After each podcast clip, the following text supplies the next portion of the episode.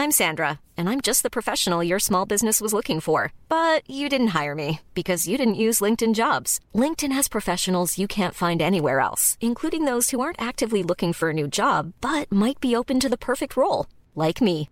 In a given month, over 70% of LinkedIn users don't visit other leading job sites. So if you're not looking on LinkedIn, you'll miss out on great candidates like Sandra. Start hiring professionals like a professional. Post your free job on linkedin.com/spoken today. Tarde a tarde, lo que necesitas saber de forma ligera, con un tono accesible. Solórzano, el referente informativo.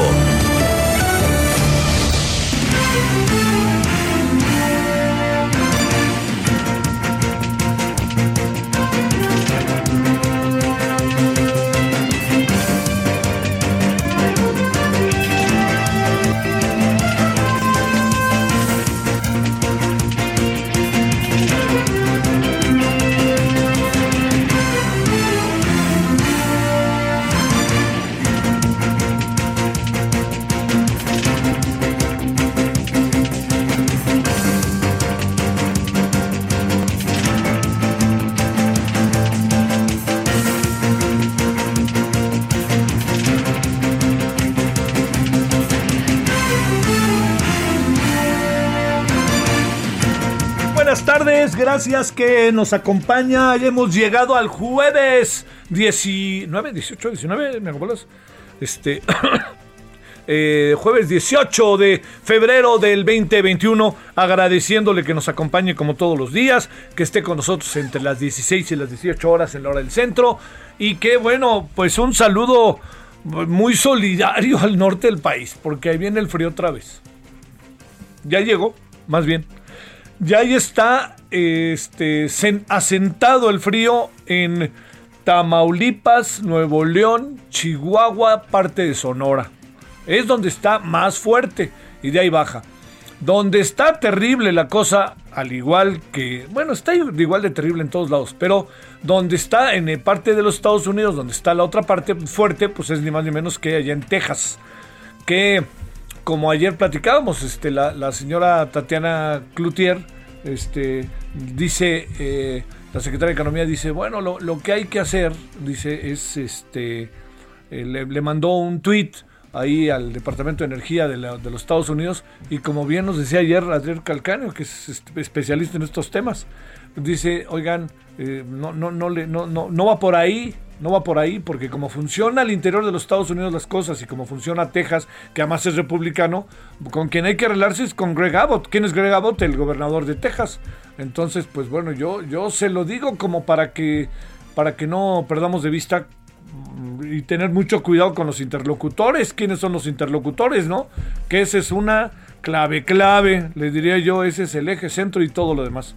Bueno, eh, va a seguir el frío y ya le estaremos contando cómo van algunas cosas. Vamos a hablar al rato con David Shields para que nos diga David David cómo ve las cosas en este sentido y cómo puede entrar en un proceso de resolverse, así tal cual, ¿no? De, de- de qué, se puede hacer. Yo le quiero decir que no se va a resolver pronto, así de fácil. Eh, más bien creo que esto va un poquito para, para este, para, digamos, se va a resolver porque el clima va a ser, va a cambiar. Pero en términos del problema que tenemos, no. Así de fácil, no, no, no se ve pronto. Bueno, sobre ese tema del clima tan importante, tenemos una parte hoy, este, tenemos otra parte, tenemos también otra parte que sabe que es, eh, es una paradoja esto. El Tribunal Electoral, óigame, que incluso trae por ahí a un, a un este el Tribunal Electoral trae ahí a un a un presidente que está en medio de toda una serie de, de- cosas que está eh, que de por medio están poniéndolo en entredicho. Pero lo que le quiero decir es que más allá de ello que esto es sin duda importante Espero que no tenga que ver eso y con el cambio en algunos integrantes del Tribunal Electoral, que lo que llevó fue a que el tribunal, pues muchos dijeran, se está vistiendo de color moreno.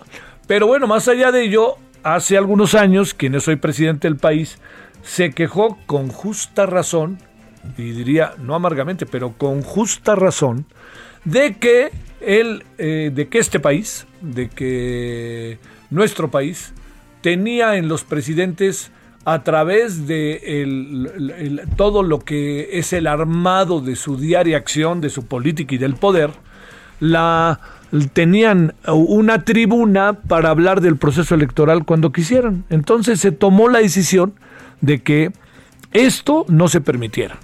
No se permitió y ya que no se permitió, eh, lo que acabó pasando fue algo muy, pues, digamos, no te voy a decir, ¿no?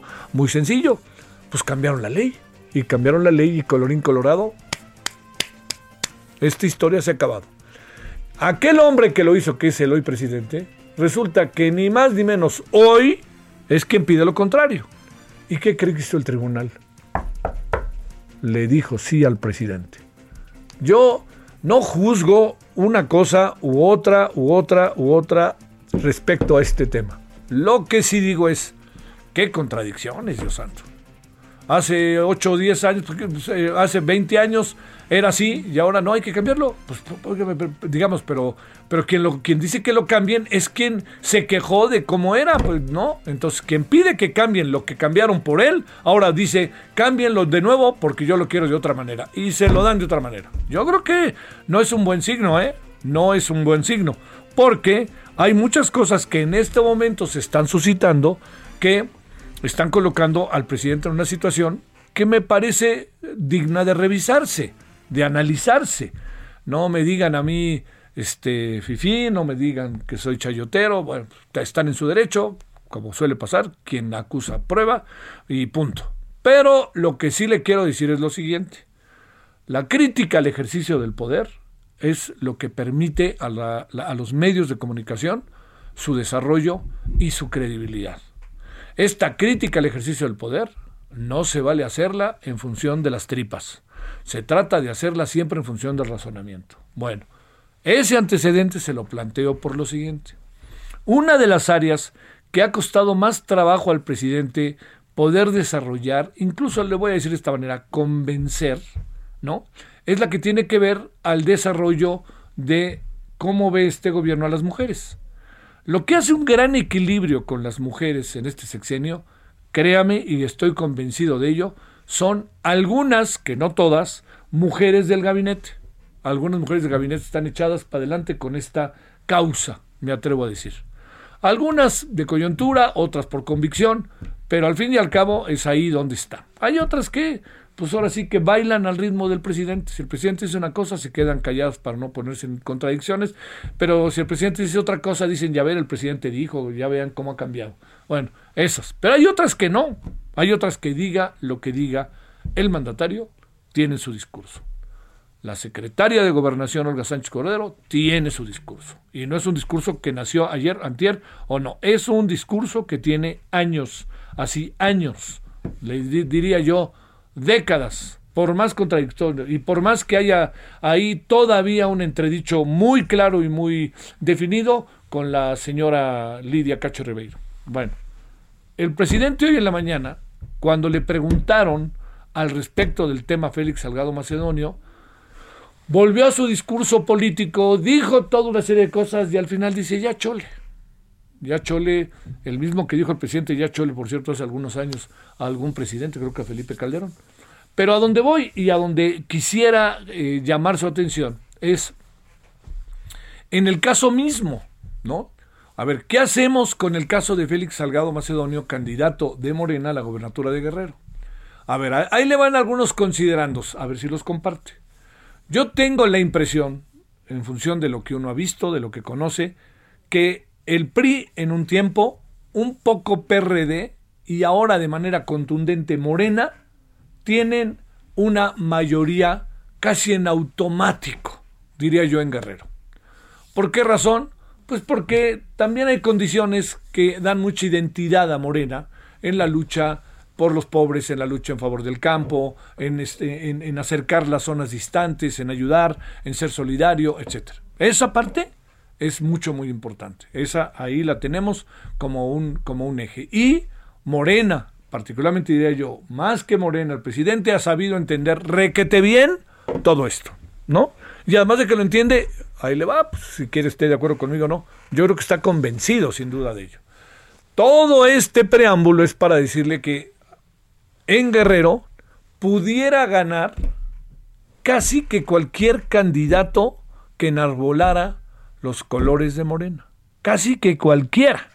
O sea, el peso de Morena en el Estado es altísimo. ¿Sabe qué? Hay tres o cuatro estados en que el presidente ha ido a lo largo de su mandato en innumerables ocasiones. Creo que el que está en primerísimo lugar es Oaxaca. Pero está en primerísimo lugar Oaxaca, está Guerrero, está Tlaxcala, está este, Chiapas, está la zona sur del país. Está la zona sur del país, que el Veracruz, que el presidente entiende con justa razón que es una zona que requiere todo el apoyo. Las visitas no son apoyo, las visitas son actos políticos, el apoyo es el apoyo. Bueno, con todo esto de por medio, el tema es, fíjese cómo se juntan variables. Morena quiere ganar a como de lugar Guerrero que nunca lo ha tenido. Lo ha tenido históricamente el PRI. Punto. Y seguido. El señor eh, Félix Salgado Macedonio ha sido ha tenido una infinidad de cargos, ha sido legislador y además ha sido alcalde del puerto de Acapulco. Un alcalde que, por cierto, fue controvertido en algunas áreas, pero mantiene una popularidad muy alta. El señor Félix Salgado Macedonio se asegura que está arriba del 60-65% de las encuestas. Quiere decir que con toda la historia que usted y yo conocemos, el señor puede ganar. Tercero, Morena está corriendo un riesgo al mantenerlo en función de las circunstancias que se asegura habrá llevado a cabo el señor Félix Salgado Macedonio. Ahí le va. Se asegura, digan lo que quieran, pero él es presunto inocente. En esta presunción de inocencia, la autoridad, es decir, lo que hace todo un revoltijo es que la autoridad no ha ido al fondo del asunto. ¿Por qué no ha ido al fondo del asunto? porque en sentido estricto tendría que hacerlo, pero en sentido estricto no ha podido porque el señor tiene fuero legislativo desde hace mucho tiempo. Ha sido, le insisto, presidente municipal, senador, eh, diputado, etcétera. Entonces, toda esta parte que le estoy yo contando, comentando, crea un, un cóctel muy fuerte, muy fuerte. Porque aquí viene la otra gran variable. Eh, ¿Cuál es la otra gran variable? un grupo de mujeres, particularmente yo sé de dos, están demandando al Señor desde hace tiempo, pero no procede la demanda entre el desaseo, el jugueteo en el estado de Guerrero, pero también en que no hay manera de atacar el problema porque resulta que el Señor tiene fuera. Ya con todo eso ahí puesto, viene lo otro. ¿Qué es lo que tendríamos nosotros así le diría yo, ¿qué tendría que hacerse? ¿Por dónde podríamos resolver en buena parte el asunto? Porque hay que resolverlo, ¿eh? Hay una comisión de Morena que le va a entrar y es un grupo encabezado fundamentalmente por mujeres feministas. Ese es un asunto padrísimo, ¿no? Paz. Bueno, vamos a ver hasta dónde llegan, vamos a ver qué investigan, etcétera. Hay que escuchar a Basilea y a, a Basilia y hay que escuchar también a las otras mujeres que habrían estado en este sentido. Alguna, vi un video que como tal lo cuento de una mujer que ahora está denunciando al señor eh, Félix Salgado, pero parece que hace dos años lo apoyaba de manera verdaderamente intensa a todo lo que da. Bueno, le cuento lo siguiente, con todo esto, ¿cuál debiera ser, usted piensa, la reacción del presidente? Ya olvídese de Morena, ¿no? La dirección de Morena está en el yo voy derecho y no me quito y quiero ganar Guerrero y Félix Salgado y como la ven, ahora sí que no, que no, va que va. Pero ¿cuál debería ser la reacción del hombre que encabeza los destinos del país? De ese hombre que trae cuitas con algunos aspectos que tienen que ver con el tema de las mujeres, que eh, ha sido o ha sido visto como poco sensible ante el tema del feminicidio. Todo esto obligaba a que a la pregunta que era previsible que le iban a hacer sobre el tema de Félix Salgado Macedonio, se construyera una respuesta por mucho, mucho más constructiva. Es decir, que fuera una respuesta que ayudara, que echara para adelante el asunto. Bueno, entonces, dicho lo cual, aquí, esto es, con esto vamos cerrando, el presidente dijo ya chole. Eh, el presidente está en su derecho de decirlo, pero el presidente no está respondiendo a lo que se le está planteando porque no es lo mismo que se lo pregunten a cualquier persona, a que se lo pregunten a ese señor que se llama Andrés Manuel López Obrador y que es el presidente de 126 millones de mexicanos, 125. Bueno, hoy el presidente debe haber construido de otra manera su respuesta.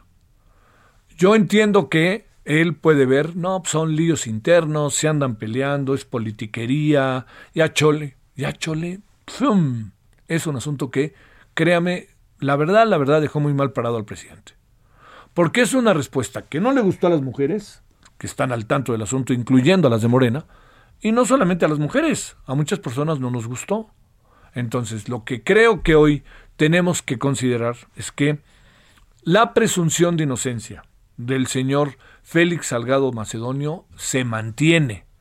Pero el tipo de acusaciones y el tiempo que llevan con las acusaciones y la poca atención que el propio partido le dio a la mujer que estaba, que está presentando la denuncia, es algo que tira y pone en una circunstancia verdaderamente, se lo digo, lamentable lo que está, eh, lo que está sucediendo.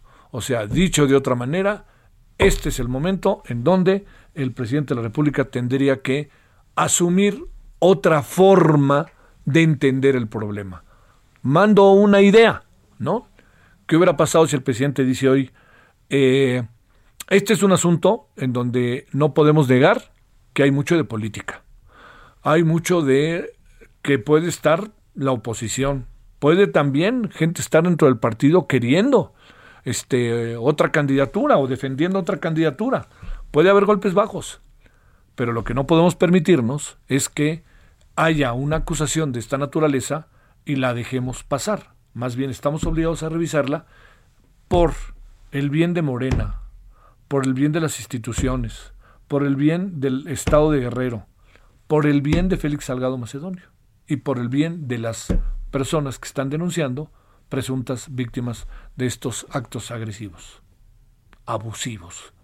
Yo no entiendo por qué eh, sale una respuesta incluso como medio de menosprecio hoy por parte del presidente. El presidente hoy debe haber sido muy puntual. Era un buen momento, ¿no? Para ser puntual en el asunto. Eh, reflexionemos sobre el tema. Eh, digamos, hoy el presidente yo no vi que dijera, no escuché que, que dijera tengo otros datos. ¿Qué es lo que quiero decir con otros datos? No es un sarcasmo ni ironía. Es yo tengo información que puedo decirles que las acusaciones en contra de Félix Salgado no proceden. Bueno, si eso lo hubiera dicho el presidente y lo hubiera demostrado, uno dice, pues entiendo razón cuando dice ya chole, pero nada de eso. Y lo peor que hay, ¿sabe qué es? Eh, menospreciar acusaciones de esta naturaleza. Es lo peor que hay. ¿Por qué? Porque las víctimas, se, las revictimizamos a las víctimas. Es cierto, no es cierto lo que dice la señora eh, este, hoy, la que está denunciando, nosotros hablamos ayer con Patricio Lamende aquí en la noche en Herald Televisión y nos dio razones verdaderamente importantes. Pero es cierto o no es cierto, pues entonces, si hay duda para un lado o para otro, ¿por qué no lo investigamos? Y lo investigamos, hacemos un alto en el camino. Bueno, este, el señor Mario Delgado en este tema creo que ha quedado medio débil. Y este, me parece que, que es, digamos, son temas muy importantes y son temas que que yo sé que él para él resultan importantes. He platicado con él, no en, la televisión, en el radio, sino en ocasiones platicamos, nos hemos encontrado, en fin. Son temas que para él son importantes. Pero hoy, esto pareció hoy que les importó poco nada y le hicieron poco nada a las mujeres. Vamos a ver si en esta Comisión de Honor y Justicia pasa algo, pero algo que sería fundamental para Félix Salgado Macedonio, para los guerrerenses y para el propio partido. El presidente, creo que lo que dijo de Chole lo puede decir de nuevo en cualquier otro caso, sean como sean las condiciones. Pero estas tres instancias son muy importantes. ¿Y sabe a quién le viene más mal todo esto, todo el debate y todo lo que el Yachole? Pues a nosotros como país. Porque pareciera que tenemos un presidente que estos no son temas que sean para él de primer orden y que tenga que verlos de manera diferente. Bueno, por ahí andamos el día de hoy. No, no, no estuvo Bien, yo cuando oí en la mañana de Cho le dije, no, no, no, pero ¿por qué dice eso el presidente, hombre? Mejor se hubiera aguantado un poco, ¿no? A mí no vengan a decir es que el presidente dice lo que piensa. Pues si dice lo que piensa, cuidado, ¿eh? Porque lo que piensa sobre este tema, cuidado. Yo creo que hoy era momento para hacer un alto, ¿no? Reflexionar un poco y decir, va a ver, va por aquí, va por allá, en fin. Pero bueno, este, ahí están reflexiones que yo me permito hacerlos y, sé que me alargué, pero lo hago porque creo que es un gran, gran tema que por ningún motivo nadie debe soslayar y que debe de ser visto de manera muy puntual. Yo le insisto, resolverlo bien es resolver bien para Morena, resolver bien para Félix Salgado, en caso de que no sea responsable de lo que se dice, es dejar en claro las acusaciones y resolverlo bien es también dejar en claro si las acusaciones proceden y si proceden, hacer justicia. Este es el gran asunto. Bueno, vámonos a las 16 con 19 en la hora del centro. Auténticamente, para decirlo de manera doméstica, estamos en uno de esos asuntos en que bolas. Vámonos contigo, mi querido Iván Saldaña, con otro tema que hoy fue candente, que está candente. ¿Cómo estás? ¿Qué tal, Javier, amigos del auditorio? Buenas tardes. Exactamente un gran tema. Fíjate que el presidente nacional del Partido de la Revolución Democrática, Jesús Zambrano Grijalva, acusó este jueves al Tribunal Electoral del Poder Judicial de la Federación de subordinarse al presidente Andrés Manuel López Obrador por revocar el acuerdo del INE para que el Ejecutivo Federal pues se abstuviera de emitir comentarios sobre el proceso electoral durante sus conferencias mañaneras. El perredista dijo que esta resolución es un duro golpe a la democracia de México porque la no intervención del presidente fue resultado de una lucha democrática de varias décadas y pues ahí es donde dijo que el tribunal está violentando incluso su propia autonomía al eh, someterse al Ejecutivo Federal.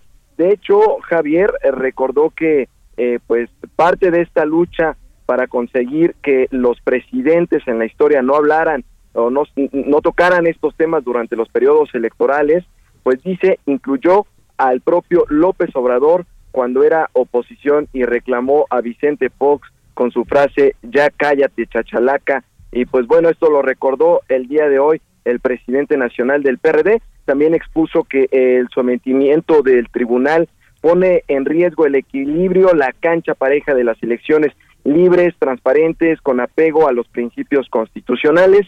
Recordó que lo que lo que estas elecciones que se vienen el próximo mes de junio pues son las más grandes de la historia pero Javier dijo que este proceso, pues el más grande de la historia, ahora está bajo cuestionamientos porque, pues, para Jesús Zambrano, básicamente el tribunal lo que hizo es dar luz verde a que, pues, no solamente el presidente, sino también eh, todos los servidores públicos puedan intervenir en este proceso electoral sin ningún tipo de restricción, Javier Auditorio. Oye, y en sentido estricto, Iván, esto ya es cosa juzgada, ¿no? O sea, ya no hay para atrás, ¿no? Sí, efectivamente, porque pues el acuerdo precisamente del INE, eh, eh, esta decisión del INE, pues era eh, imponer medidas cautelares al presidente de la República y a cualquier otro servidor público, pero pues pasó al tribunal, el tribunal era el que tenía que dar pues ahora sí que la última palabra y eh, aquí lo que pues también señala el perredista es, eh, incluso lo cito textualmente, dice que llama la atención la forma en que sesionaron los magistrados, y lo cito textual, en lo oscurito y en privado, ¿por qué no le dieron la cara a la ciudadanía, a la sociedad? Seguramente porque están conscientes de la falta inconstitucional que cometieron. Esto es lo que dijo porque hay que recordarlo que pues bueno, fue el día de ayer en una sesión que llevó a cabo el tribunal, una sesión privada y pues aquí el resultado, las reacciones de, por supuesto, hoy la oposición, el PRD, que en algunos, en algún momento, pues fueron aliados del presidente Andrés Manuel López Obrador, pero pues aquí la reacción, Javier Auditorio. Te mando un saludo, Iván. Buenas tardes. Fíjese, el presidente, este, bueno, vamos a escuchar toda la historia. A ver, Nayeli, ¿cómo te va Nayeli Cortés? ¿Cómo estás, Javier? Buenas tardes. Pues sí, es importante hacer varias puntualizaciones, Javier. La primera es que esta es una medida cautelar, es cosa juzgada, pero sobre una medida cautelar no se ha resuelto el fondo del asunto, es decir, todavía el tribunal, la sala regional especializada, que es a quien le toca, no ha determinado si es correcto o incorrecto que un servidor público, incluido el presidente de la República, se pronuncie sobre elecciones cuando eh, participa en algún ejercicio periodístico, como es una conferencia de prensa. Eh, lo que aprobó la sala superior en una sesión privada fue que la medida cautelar que había aplicado el INE no procede por un argumento, la verdad es que varios juristas se quedaron con la boca abierta después de escucharlo. Básicamente lo que dijo la sala superior es pues como nunca lo hemos sancionado por hablar en las mañaneras sobre esto, pues ahora tampoco debe hacerse y por tanto puede seguir hablando él o cualquier servidor público del asunto, es decir, de las elecciones. Otra de las cosas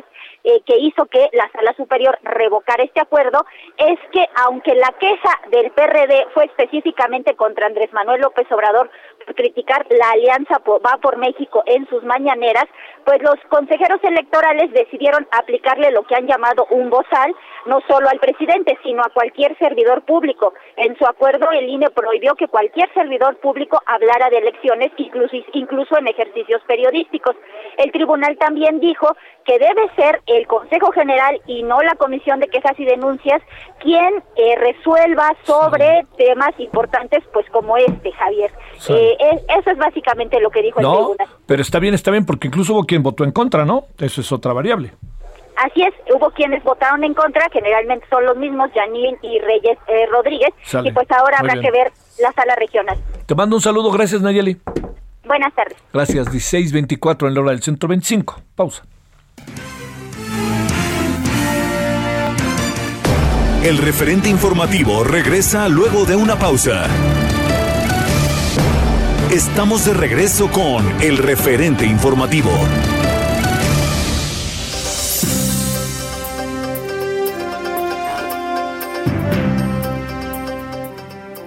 Gracias, ¿qué tal Javier Solórzano? Estamos en el referente informativo para también darles a conocer una gran noticia. Y se trata sobre un tratamiento capilar. ¿Por qué? Porque también estamos preocupados por tener una melena sana, mi Pau. Ya que al usar el cubrebocas, la careta, ¿qué es lo primero que se ve? Los ojos, las cejas y el, el cabello. A ver, háblanos de esto, mi pausazo. claro, mi Moni. Pues lamentablemente hay muchas personas que se les cae el cabello. Mujeres, bueno, planchas, tintes, ¿qué tanto no nos hacemos todos los días, nos peinamos.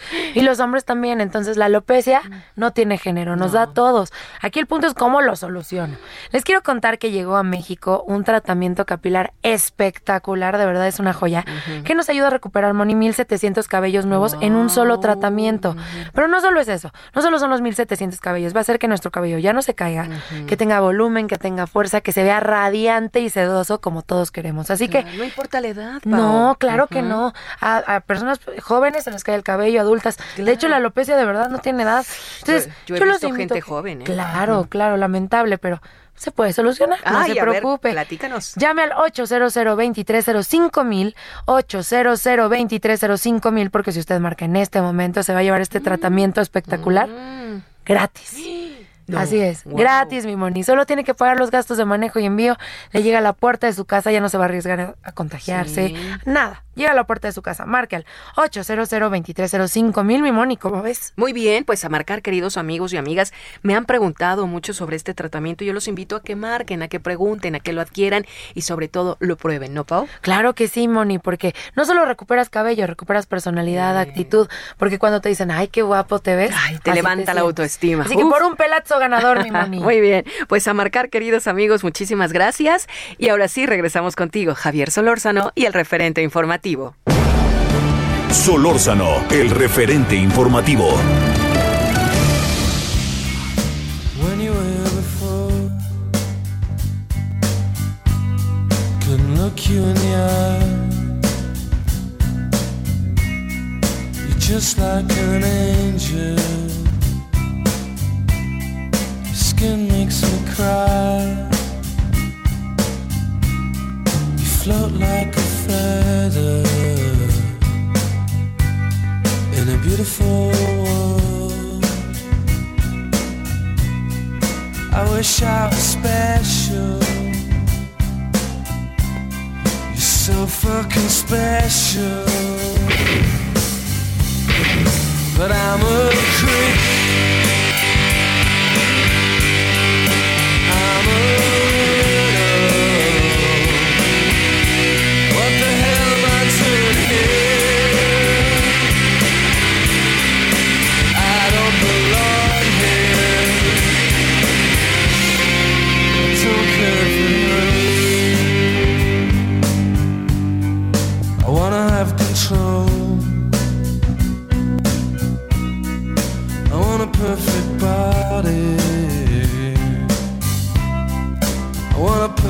So I want you to notice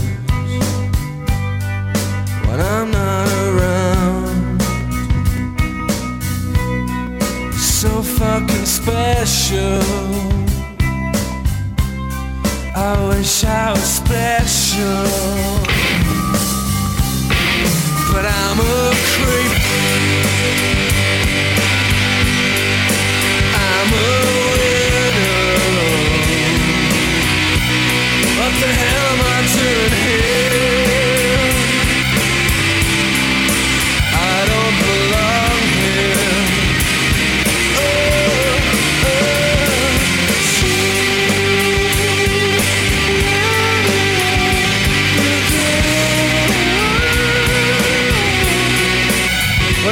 Dejamos un ratito escuchando ni más ni menos que a Radiohead, esto que se llama Creep. En un día como hoy se lanzó en 2011 el octavo álbum de estudio de Radiohead llamado The King of Limbs. Es este, pues es un grupo realmente, sinceramente muy bueno, ¿no? Y además sí creó toda una época. No sé si sigue por ahí con mucha fuerza, ¿eh? La verdad, pero, pero de que sigue, eh, de que Radiohead antes es Radiohead, pues es Radiohead, así de fácil. Un día como hoy, pero del 2011 se lanzó este álbum, un 18 de febrero. Bueno, ahí escuchemos un poquito más para que usted le goce y como dice un muy querido cibernauta, súbales, súbele Javier. when So fucking special. I wish I was special, but I'm a creep.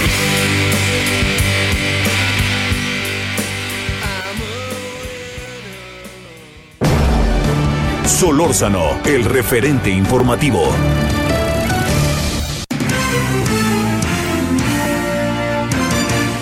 Bueno, en verdad siempre es un gusto tener la oportunidad de conversar con Pamela San Martín, abogada, ex consejera del Instituto Nacional Electoral.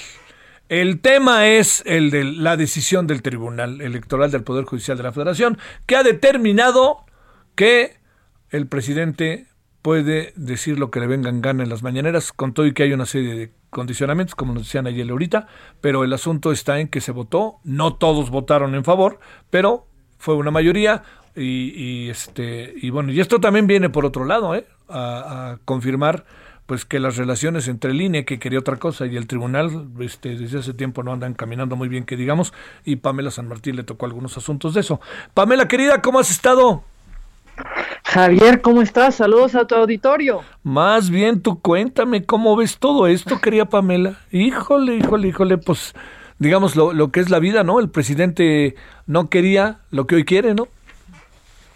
No, a ver, creo que del lado del tribunal yo empezaría, digamos, por partes. A ver, venga. Em, empezaría por un tema de formas del lado del tribunal. Eh, digamos, creo que tenemos que algún día prestar atención a que el tribunal está resolviendo temas absolutamente relevantes, temas sobre los límites que existen a la actuación de servidores públicos, temas sobre el alcance de la libertad de los partidos, y todo esto lo resuelve en sesiones privadas, de las que de lo único que nos enteramos es del comunicado de prensa y la sentencia final.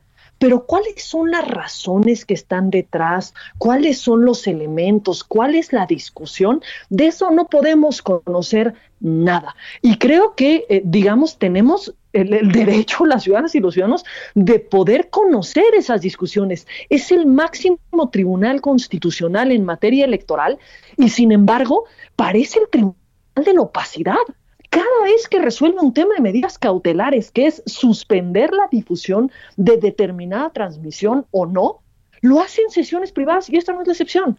Un tema que lleva meses en la discusión pública en torno a cuáles son los alcances de lo que el presidente de la República puede o no puede hacer, lo que puede o no puede decir, y la resolución del tribunal nuevamente se da en oscurito.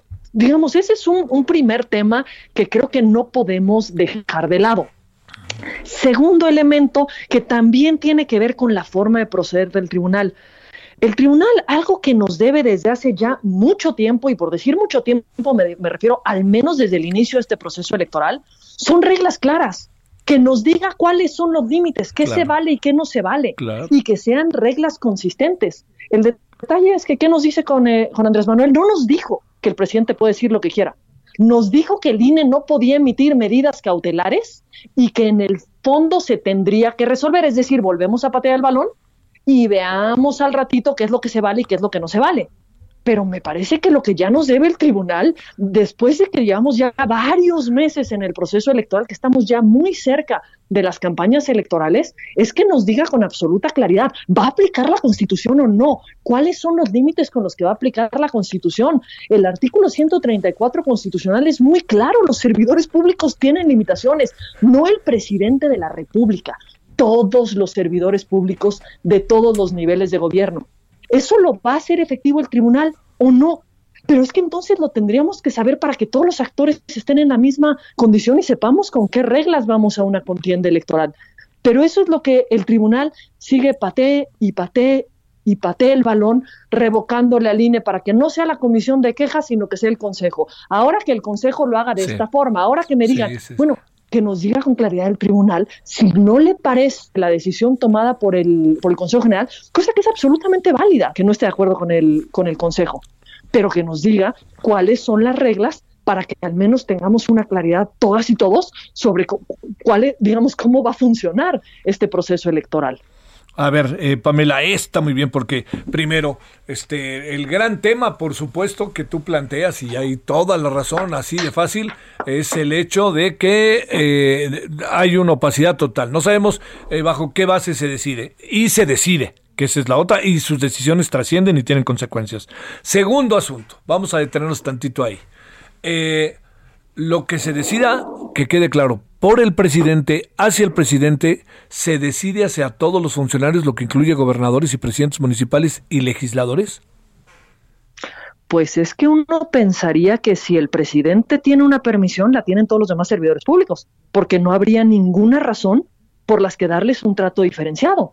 Al contrario, si el trato fuese de mayor, digamos, cuidado, tendría que ser entre mayor el cargo, mayor el cuidado con el no afectar la contienda electoral. Pero, digamos, si, si, la regla que se establece es los servidores públicos ya no tienen ninguna limitación y se pueden, eh, pueden intervenir en la contienda electoral, digamos, olvidando lo que dice la Constitución, olvidando por completo nuestro marco de proceso electoral, nuestro marco constitucional, si esa es la decisión del tribunal, esa es una decisión que le aplica a todos y cada uno de los servidores públicos y de eso se tiene que hacer cargo el tribunal. El tribunal, elección tras elección, ha buscado ampliar los márgenes de permisión hacia los servidores públicos, limitar las facultades de garantizar la equidad en la competencia del INE. De eso se tiene que hacer cargo el tribunal precisamente para generarnos al menos certeza sobre cuáles son las reglas que van a aplicar. Porque es muy fácil para el tribunal decir, aplica la Constitución. Nada más que todo parece indicar que leemos la Constitución de una forma distinta. Sí, claro, Cuando la Constitución es clara en decir algo, el tribunal lee otra cosa. Oye, Pamela, a ver, eh, tú que estás avesada en estos temas y entiendes, ¿qué dijo sí el tribunal? ¿A qué le dijo sí el tribunal anoche de manera claramente con enorme opacidad y que hemos ido interpretando a lo largo del día, que ya lo anunciabas hace un momentito, pero ¿qué, qué sí? ¿Qué, qué sí puede hacer o en qué etapa estamos que ya no entendemos? El tribunal no se pronunció sobre lo que el presidente puede o no puede hacer. ¿Cómo es, digamos, veamos, vayamos un paso atrás? ¿Qué fue lo que resolvió el INE? El INE resolvió medidas cautelares, es decir, preventivamente se toma una decisión de ordenarle al presidente que se abstenga de intervenir en determinados asuntos porque de hacerlo pudiese violentar el orden constitucional, pudiese incidir de forma indebida en un proceso electoral. Pero esto es no se le está responsabilizando de algo, sino preventivamente, en tanto se investiga, se le pide suspende esto porque esto puede afectar la competencia. Digamos, esta es la orden que dio el INE. El tribunal dice no, el INE no puede dar esta orden preventiva porque eso se tiene que decidir hasta el final. Cuando se termine de investigar es que se puede decir si es ilegal o no lo que está haciendo o es inconstitucional o no lo que está haciendo el presidente y entonces se definirá el límite que tiene o no. O sea, por eso digo, patio el balón. Patio el balón para que hasta el final se resuelva y cuando eventualmente haya una sentencia de fondo que dicte el tribunal, que no dicte el INE, entonces será cuando sabremos cuáles son los límites que hay para el presidente o la ausencia de límites que hay para el presidente y los demás servidores públicos. este, híjole, entendí, ¿eh? pero me quedo un poco en la misma, ¿eh? O sea, vamos, este, se, se, se imposibilitó una parte eh, sobre el tema, pero hay otra parte que yo digo, este, me, me, me, me, cuesta un poquito de trabajo entender qué es lo que en la práctica puede pasar. ¿Qué pasa si el presidente mañana sale con una crítica abierta en contra de eh, algún partido político o alguna cuestión de esta naturaleza y uno sabe que tiene que ver con el tema electoral. ¿Tenemos una idea de qué puede pasar? ¿Lo, le, aplican la constitución? ¿Le aplican el derecho o qué fregados? En un juego juego de probabilidades es la persona señalada va a presentar una queja ante el INE, el INE va a sustanciar esa queja. A partir del criterio del tribunal parecería que no hay facultades para que detenga la conducta y detenga el daño que puede generar esa conducta, sino que eh, sustanciará, investigará el caso y lo turnará al tribunal para que eventualmente el tribunal defina si eso es válido o no es válido. Y el día que el tribunal defina si esto es válido o no es válido, entonces ya se verá cuál, si el tribunal en su resolución le ordena al presidente que se abstenga de realizar aquello que la Constitución dice que se tiene que abstener de realizar. ¿Avanzamos o no avanzamos? ¿Qué piensas, este, Pamela? Yo creo que estamos ante los más grandes retrocesos, porque lo que tenemos es que no estamos cuidando la equidad de la competencia. Cada día se está haciendo una mayor permisión a todos los servidores públicos para incumplir con la Constitución. Esta no es una novedad, esto ya lleva ocurriendo distintos procesos electorales, distintos años, recordemos todas las permisiones que el anterior tribunal le dio, por ejemplo, a los informes legislativos del Partido Verde, por poner un ejemplo. Digamos que eran servidores públicos interviniendo indebidamente en los procesos electorales. Y eso fue siendo permitido una y otra y otra vez por el tribunal. Y ahora tenemos al tribunal que ante una conducta que es una clara, a mí me parece es una clara eh, posible afectación al proceso electoral, que es que el, presidente de la República o cualquier servidor público intervenga en la competencia que debe de ser entre los partidos políticos y no con los servidores públicos, me parece que lo que requeriríamos son certezas y lo que el tribunal no parece estar dispuesto a, dispuesto a darnos es ni certezas ni transparencia de por qué no nos da certezas. Eh, está, está en sus atribuciones, ¿verdad? Hacer lo que, de lo que estamos hablando. O sea, qué decir, es, uno, es una de sus obligaciones. A lo que me refiero es, ¿cómo interpretamos esto que anda, que anda sucediendo? ¿Cómo, cómo, ¿Qué vuelta le podemos dar al asunto para entenderlo mejor? A mí me parece que si algo ha caracterizado a las decisiones del tribunal es que son muy cuestionables en tanto que parecieran favorecer, digamos, de una forma directa a quien está en el poder. Y este es un tribunal que ha favorecido consistentemente a quien está en el poder y creo que eso nos tendría que preocupar precisamente porque el tribunal es quien nos debe de garantizar la imparcialidad y la aplicación, digamos, a, a todos los actores de un mismo piso y de una misma regla. Ay, ay, ay, mi querísima Pamela. No, no, porque, digamos, el presidente estaba muy satisfecho con lo que se había decidido esta anoche. No, hoy en la mañana, hoy en la mañana le dijo que le parecía muy bien lo que había decidido el tribunal. Claro, eh, le parece muy bien porque va dirigido a él, pero lo que no podemos obviar es por qué se estableció esa regla en la Constitución. ¿Por qué hay limitaciones a los servidores públicos? por lo que hizo Vicente Fox en el 2006. Claro. ¿Y contra quién lo hizo Vicente Fox? Contra el actual presidente, entonces candidato actual presidente López Obrador.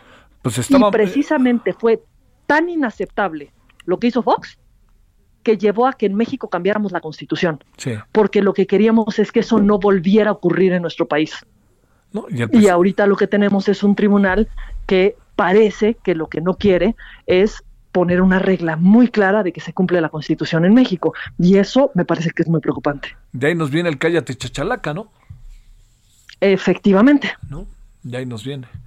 Bueno, Pamela, pues este, ay, eh, este sí, sí está el asunto. Es que sabes que deja un terreno. El proceso electoral ya de suyo se ve complejo, ¿no? Y en, algún sentido también complicado. Eh, y este, eh, digamos, todas estas debates, si lo interpreto yo, Pamela, si para alguien abonan es para el presidente, que cualquier resultado que le sea adverso va a tener un buen elemento para criticar el desarrollo del proceso y que va de nuevo, ¿no? Que le hicieron trampa o algo parecido, que eso es lo que más me preocupa, ¿no? Eh, yo creo que sin duda el proceso electoral tiene ya de sí muchísimas complejidades, un ambiente de una polarización absoluta, una oposición que pareciera lo más ausente posible en el plano en el plano de la contienda electoral, una elección celebrada en un contexto de pandemia, cuando eh, estamos en proceso de vacunación, digamos, ya hay un conjunto de elementos que van a complejizar mucho este proceso electoral. Y me parece que lo que nos puede dar garantías es precisamente una aplicación clara y estricta de las reglas tal y como son, tanto por parte del INE como por parte del tribunal, como por parte de todas las instancias involucradas. Sí, sí, sí, sí, sí, sí, sí. Pues bueno, este, a ver, déjame hacerte una pregunta que pues entiendo que no va a ser fácil responder, pero ¿qué presumes que va a pasar, eh? o que, o que venga? Yo quisiera esperar que cuando resuelva en el fondo el tribunal va a decir que hay límites a lo que pueda hacer el presidente de la República, eh, pero esa es una esperanza que no parece estar basada en, lo, en, una, en un, digamos, comportamiento histórico del tribunal. El comportamiento histórico del tribunal ha sido de una complacencia absoluta con eh, el gobierno. Y eso lo que me parece que nos deja es una mala noticia en cuanto a lo que va a ser el desarrollo del proceso electoral, porque no nada más se trata de si uno de los actores va a descalificarlo al final. Me parece que eso abre la puerta a que los distintos actores lo descalifiquen, tanto el gobierno como la oposición, porque lo que no tenemos es una claridad en torno a las reglas. Para efectos del gobierno hay limitaciones indebidas por parte del INE que afectaron parte del camino. Para efectos de la oposición hay una nula aplicación de la Constitución que eh, lleva a que haya un desequilibrio provocado desde la presidencia de la República. Y creo que lo que en ningún momento se está mirando es cómo garantizamos el cumplimiento por parte de todos, porque ojo, y yo insisto mucho con esto, no solo es el presidente de la República el que actúa, eh, digamos, buscando incidir en los procesos electorales. Eso no es nuevo y no es propio solo de este presidente. Esto es propio de las distintas administraciones en los distintos niveles y desde los anteriores presidentes. Pues en algún sentido sí son como los otros, este, mi querida Pamela. Pero bueno, Pamela, te mando un gran saludo y el agradecimiento que estuviste con nosotros. No, un abrazo de vuelta, Javier, y nuevamente saludos a tu auditorio. Fue un gusto estar con ustedes. El gusto fue nuestro. Muchas, muchas gracias. Bueno, vámonos a las 16.52 en hora del centro. Paris Salazar, ¿dónde andas? Buenas tardes, Javier, amigos, amigos de Heraldo, siguiendo las actividades en la Secretaría de Gobernación. Y es que esta mañana la presidenta del Instituto Nacional de las Mujeres, Nadine Gatzman, afirmó que el Plan Nacional para la Igualdad entre Mujeres y Hombres 2024-2020-2024, perdón, por igualdad, busca establecer mayores condiciones de bienestar, igualdad, paz, para las mujeres y las niñas en México. Y es que durante esta presentación del programa, Nadine Gassman dijo que en la elaboración de este documento participaron cuatro mil mujeres en 32 foros estatales de consulta y que está conformado por 267 acciones estratégicas para impactar en la vida de las mujeres. En este centro cultural Los Pinos, Nadine Gassman detalló que el programa tiene seis objetivos potenciar la autonomía económica de las mujeres, generar las condiciones para reconocer, reducir y redistribuir los trabajos domésticos, también eh, mejorar las condiciones para que las niñas, adolescentes y mujeres accedan al bienestar y a la salud sin discriminación, así como combatir los tipos y modalidades de violencia contra las mujeres, las niñas y las adolescentes, así como también construir entornos seguros eh, y en paz para las mujeres en, en México, además de eh, posicionar la participación igualitaria de las mujeres en la toma de decisiones en distintos ámbitos de la vida política y social del país, Javier este, una reunión importante. Y fue, fue interesante lo que dijo la señora Olga Sánchez Cordero, ¿no? Así es, y es que también en, su mensaje la secretaria de Gobernación Olga Sánchez Cordero, afirmó que el respeto a las mujeres debe ser una condición irrestricta para que ser eh, representante popular y reiteró que todos los partidos políticos están obligados a demostrar que sus candidatos están a la altura de las circunstancias. Dijo que hace 20 años no se podía imaginar que se cuestionara la idoneidad de un candidato a un escaño político por alguna conducta que pudiera sugerir, sugerir violencia hacia las mujeres y que hoy esta exigencia está más que presente porque la sociedad mexicana actual eh, este eh, respeto y respeto a las mujeres a una vida libre de violencia es una condición necesaria para ser un representante popular. Y también Sánchez Cordero dijo que es esta responsabilidad de cada partido demostrar que sus candidatos no son violentadores de mujeres. Señaló que es la responsabilidad y prerrogativa de cada partido demostrar que sus candidatos están a la altura de estas circunstancias y proceder de acuerdo con las leyes y las mejores prácticas contra la prevención de la violencia de género. Y bueno, también eh, recordó que en noviembre pasado el Consejo General de Línea aprobó la llamada 3 de 3 contra la violencia en la cual se establecieron lineamientos para que los partidos políticos, tanto nacionales como los local, locales, prevenga, prevengan y atiendan, sancionen y reparen y sobre todo erradiquen la violencia política contra las mujeres en razón de su género, donde se les pidió firmar, firmar a esos candidatos de buena fe que no han sido condenados. El referente informativo regresa luego de una pausa. Estamos de regreso con el referente informativo.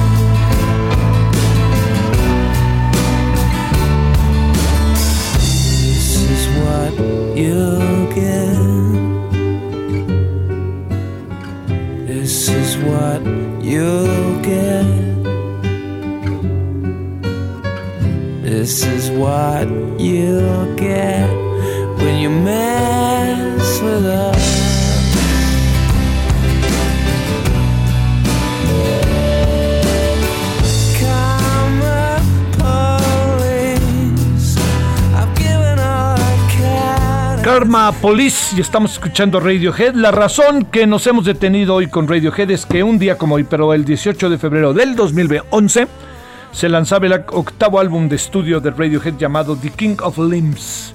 A ver, bueno, yo sé que muchos lo conocen. Es un grupazo Radiohead. ¿Pasaremos la prueba del señor Alex o no? Está difícil, ¿verdad? ¿Sí? Porque de repente como que se hace, ¿no? El que la Virgen le habla. Bueno, 17 con 2. Sigamos escuchando un poco más. This is what you get when you mess with love.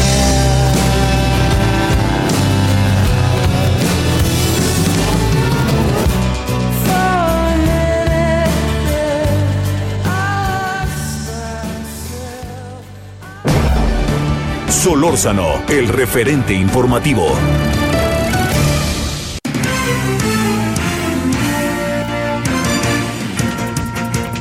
Le decía yo al inicio de la emisión que eh, el presidente había estado en una reunión hoy con los integrantes de la Comisión para Verdad y la Justicia para el caso Ayotzinapa y lo que fue interesante del día de hoy es que eh, bueno se, se, llevaron a cabo se presentó el informe del cumplimiento de los acuerdos del 13 de enero pasado. El mandatario reiteró su voluntad ta, ta, ta, ta, ta, pero aquí también se informó que esta mañana llegó a la Universidad de Innsbruck, Austria, una comisión encabezada por el fiscal especial para el caso Ayotzinapa, Óscar Gómez Trejo, acompañado por la representación del equipo argentino de antropología forense, de la Comisión Interamericana de Derechos Humanos y de la propia Comisión Presidencial, con el fin de comenzar la dirigencia del proceso de identificación genética de los 16 restos óseos que se han encontrado durante las búsquedas realizadas en la barranca de la carnicería elegido de Cocula Guerrero estuvo en la reunión, participaron de manera virtual el fiscal Alejandro Gertz, desde la Universidad de Innsbruck, el titular de la Unidad Especial de Investigación eh, de para el caso Ayotzinapa, Oscar Gómez Trejo, en fin. Vamos a ver qué pasa. Es un avance muy interesante porque se, hay 13, este, 13 restos eh, que podrían ser identificados, que no necesariamente, ojo con eso, no necesariamente son de los muchachos, ¿eh? Eso queda, pero son de alguien y saber que son de quién son es importantísimo, ¿eh? ni le demos vueltas al asunto, es importantísimo saber de quién son. Si son de los muchachos, pues bueno, avanzaríamos en este caso, pero de cualquier manera habrá hombres y mujeres que están ahí y que uno quiere saber qué pasó con ellos, ¿no? Bueno, vámonos a las 17 con 4 en la hora del centro. París, cuéntanos, nos quedamos con yo te decía, aguántame, aguántame, pero ya estábamos encarrelados. Pero cuéntanos la parte final de lo que dijo la señora Sánchez Cordero, que a mí me parece muy importante. Así es, y es que la secretaria Sánchez Cordero aseguró que es responsabilidad de cada partido político demostrar que sus candidatos no son violentadores de mujeres.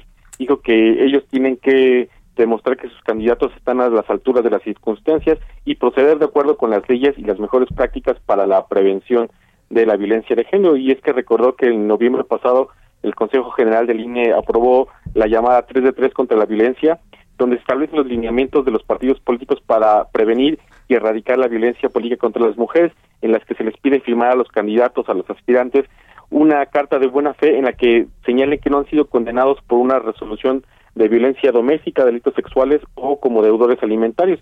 Y dijo que los partidos políticos, eh, si alguno de sus candidatos de los partidos políticos eh, cumple con tiene algún tipo de sentencia o resolución, no podría ser eh, uno de los candidatos para participar en la próxima contienda electoral.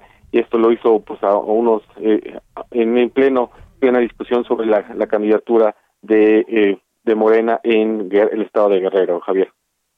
Gracias, ahora sí, gracias, terminamos, qué bueno. Eh, París y buenas tardes.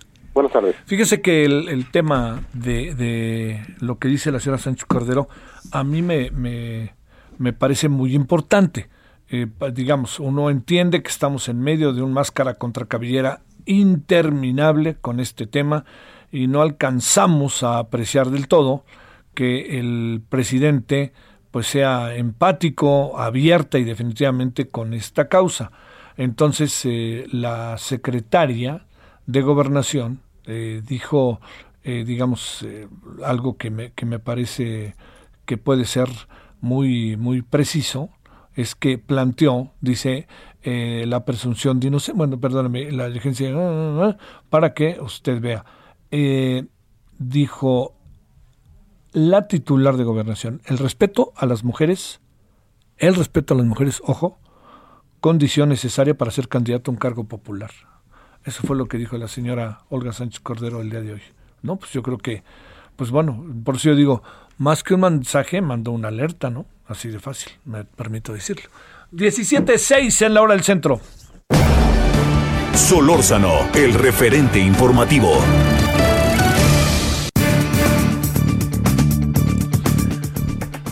David Shields, David Shields, analista de la industria energética. ¿Cómo has estado, David? ¿Cómo te ha ido? Bien, Javier. Todo bien, muchas gracias. Me da mucho gusto. A ver, ¿Cómo podríamos explicar, si no, si te parece, David, con peras y manzanas, qué es lo que está pasando, eh, dónde recaen las responsabilidades y dónde recae todo?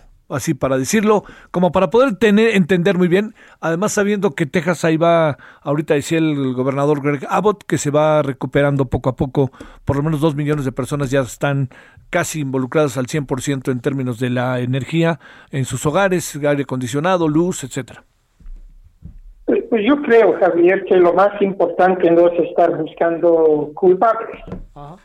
O sea, estamos frente a una situación inédita un, vórtice polar, una tormenta polar en Texas que realmente modificó pues todo el panorama energético para, para Texas y para el, norte y el centro de México. Entonces, yo, creo que lo de buscar culpables es, lo de menos.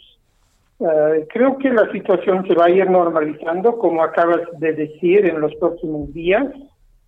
Eh, sin embargo, pues fue un, una crisis que al mismo tiempo es una alerta para, para todos nosotros. No, yo creo que hemos visto que México se ha vuelto demasiado dependiente de Estados Unidos, de su gas, y necesitamos pues de alguna manera replantear la política energética, repensar la política energética para, para que para que podamos enfrentar estas situaciones un poco inesperadas y, y hemos visto pues en lo, en lo que va del año pues dos grandes apagones en México que nos está revelando la fragilidad del sistema energético que tenemos en México, sobre todo de, de, la industria eléctrica.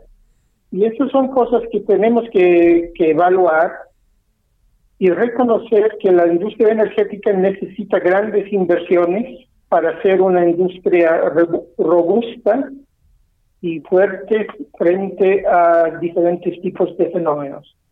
Eh, Entonces yo creo que es eso, es una alerta y tenemos que estar repensando la política energética para que esto no vuelva a suceder con frecuencia. Las explicaciones, David, que nos dan respecto a lo que ha sucedido, particularmente en México, son explicaciones que tienen que ver con lo que está sucediendo o son interpretaciones o qué, qué, qué podemos los ciudadanos eh, entender de lo que nos están diciendo respecto a lo que ha pasado. Bueno, yo creo que las explicaciones, a, veces en la arena política en México las explicaciones son un poco confusas y, y, no alcanzamos a entender pues precisamente lo que sucedió en una situación compleja dentro de una industria compleja eh, que la mayoría no entendemos y además Um, la, las situaciones no son muy verificables.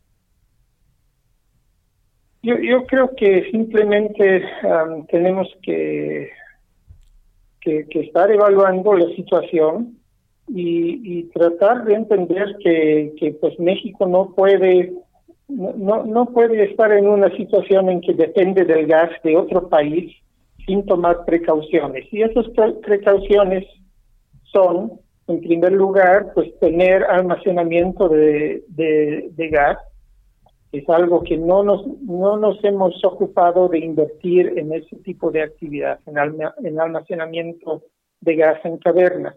Pero muy importante sería que Pemex empezara a invertir en gas y que tuviéramos en México pues nuestro propio nuestro propio gas y estando en yacimientos más al sur pues no está tan vulnerable frente a situaciones de, de, de frío extremo, de tormentas invernales, como sucedió esta semana. La parte que compete, que corresponde de David Shields a la, eh, digamos, pasemos más allá a la explicación, la estrategia que el gobierno está diseñando nos ayuda a, que pongamos a acumular gas, poder enfrentar asuntos como este, que de alguna manera, David, pues uno intuye que deben de saber. ¿Por qué razón? Porque todos los años en estas fechas hace frío, todos los años en verano hace calor, y hablo de Texas y hablo de México, ¿no?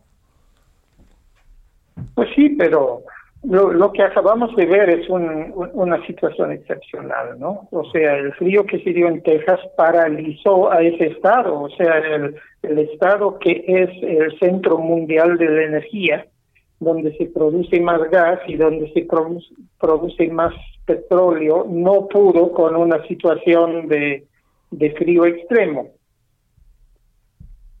Yo, yo creo que aquí en México, pues tenemos que, que valorar muchas cosas, ¿no? Lo, importante es para tener una, un sistema energético robusto tienes que invertir. Y luego tienes el hecho de que la CFE no ha invertido en líneas de transmisión. Los, los apagones que hemos visto esta semana y a principios de año, pues todos tienen, todos tienen que ver con líneas de transmisión, de una u otra manera. Esto es una cosa. Otra cosa es el gas. El gas hay que tener una estrategia pues muy muy profesional y muy clara, muy clara para comprar el gas en el mejor momento. Yo, yo creo que a, a la CFE le faltó tomar precauciones frente a un, un pronóstico de una tormenta invernal. Y siendo así, ah, pues luego llega la tormenta, suben los precios del gas, más bien no hay disponibilidad de gas casi a ningún precio, pues entramos en una situación de, de apagones y de, de alertas críticas de falta de suministro a las industrias nacionales, que es lo que estamos viendo en este, en, en este momento. Te- Texas no va, no va a exportar gas a México los próximos días y eso pues en- ha paralizado la industria automotriz y otras industrias en México. Ahora, tiene lógica, tiene lógica que no exporte, ¿no, David? Pues tienen que resolver primero su problema, ¿no? Bueno, yo, yo creo que to- to- todo es cuestión también de logística. O sea, yo creo que también cabe pensar que Texas pudo haber seguido exportando algún volumen de gas, pero definitivamente pues el problema local era pues um, muy urgente y esa fue la decisión de las autoridades en Texas, no no exportar gas fuera de sus fronteras estatales, o sea, ni siquiera a Oklahoma, ni siquiera a, otros estados en el, en el centro del país. Eh, David, la, el diseño que el gobierno mexicano ahora propone vía una reforma a la industria eléctrica puede ayudarnos a ir resolviendo momentos tan rudos como el que se está viviendo. Pues francamente pienso que no, Javier.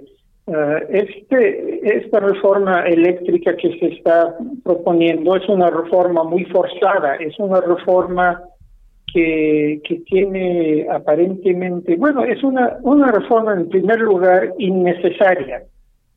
O sea, nos está planteando regresar a una situación en que ETL sea muy dominante en la industria eléctrica y es una reforma que tiende a perjudicar los intereses de, de los generadores privados.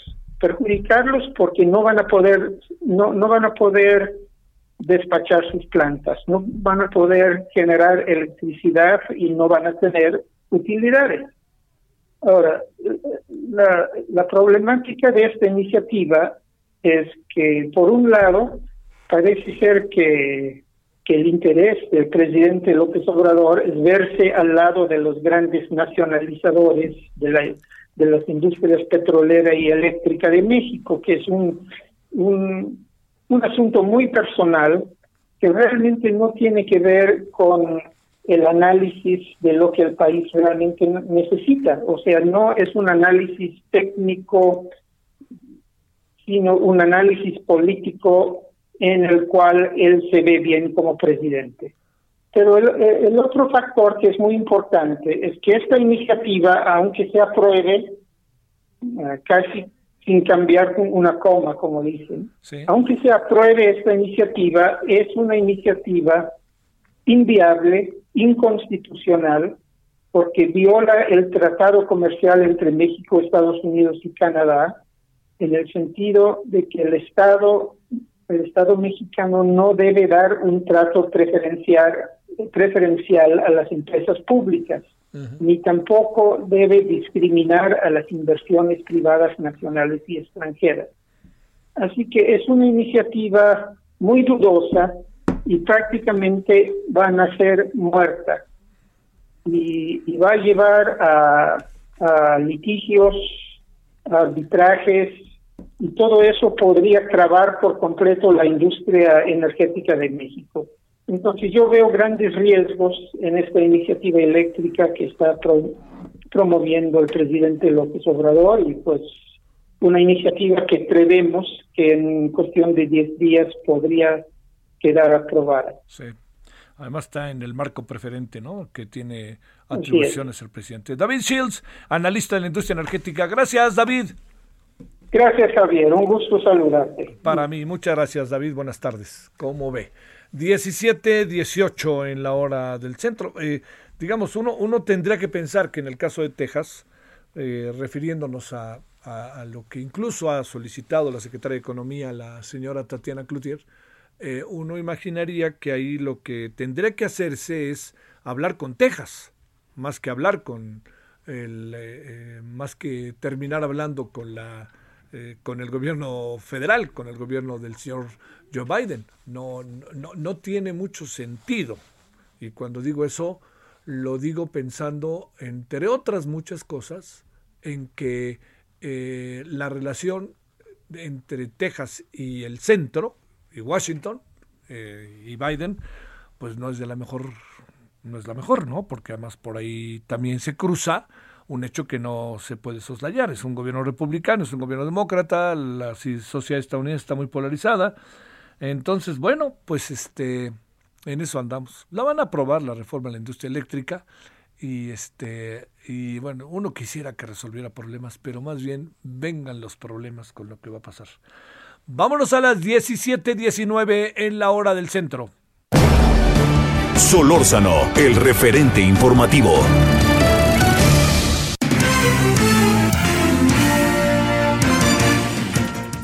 Misael Zavala, cuéntanos sobre el tema este del Yachole, ¿cómo estás?